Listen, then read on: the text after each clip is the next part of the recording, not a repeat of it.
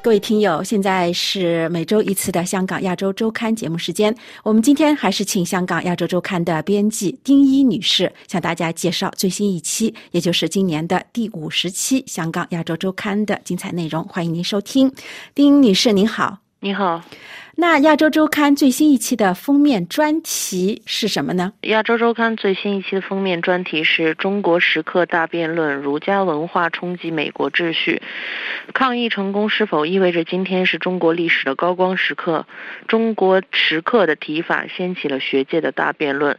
美国抗议失败，死了二十八万多人，而中国只死了四千多人，对比强烈。身处儒家文化圈的日韩、台湾。新加坡等地都在抗议中胜过欧美。中国由于组织化社会的强大动员能力与纪律，再加上儒家文化的社会底色，重视集体的共同利益，客观上冲击美国秩序，映照美国极端个人主义的制度失控。中国如今是内部凝聚力最强的时刻，而美国则面对南北内战以来最撕裂的时刻。刚才您提到的这个“中国时刻”的概念是从哪里来的呢？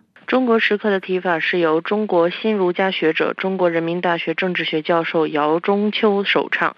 世界历史的中国时刻是他与法学家高全喜在二零一二年共同提出的概念，意指世界历史将会在某个时刻受中国施以巨大的影响力，甚至受中国的主宰。中国时刻构想的提出是否也面临一些挑战呢？是的，在中国国内，中国时刻的论述无疑引起了不少质疑。思想史名家葛兆光就曾经指出，中国时刻的提倡者的想法是颇耸人听闻的。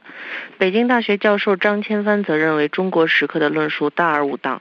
他指出，中国时刻在方法论用整体论把复杂的中国概括，会出现很多漏洞，而且也没有关注到很多弱势群体的命运。那中国时刻论述的支持者，尤其是提出的。人对此有什么回应吗？提出“中国时刻”这一概念的姚中秋教授认为，中国近些年的飞速发展以及在抗击新冠疫情中的出色表现，已经证明了世界历史确实处于中国时刻之中，而主导世界两百年的欧美思想体系已经失灵。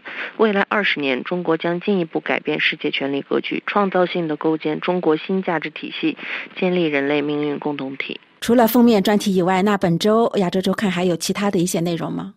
本期亚洲周刊还报道，澳门长大、香港演艺学院毕业的港乐新驻团指挥廖国敏抱定音乐梦想，把握人生机会，与他音乐和人生道路的共同伴侣台湾大提琴手黄小轩一起，谱写属于两岸四地华人的传奇乐章。啊，谢谢丁女士的介绍，各位听众，以上节目向大家介绍了今年第五十期的香港亚洲周刊的封面专题和其他的一些主要内容。本次节目由艾米主持，感谢。您的收听，我们下周的亚洲周刊节目时间再会。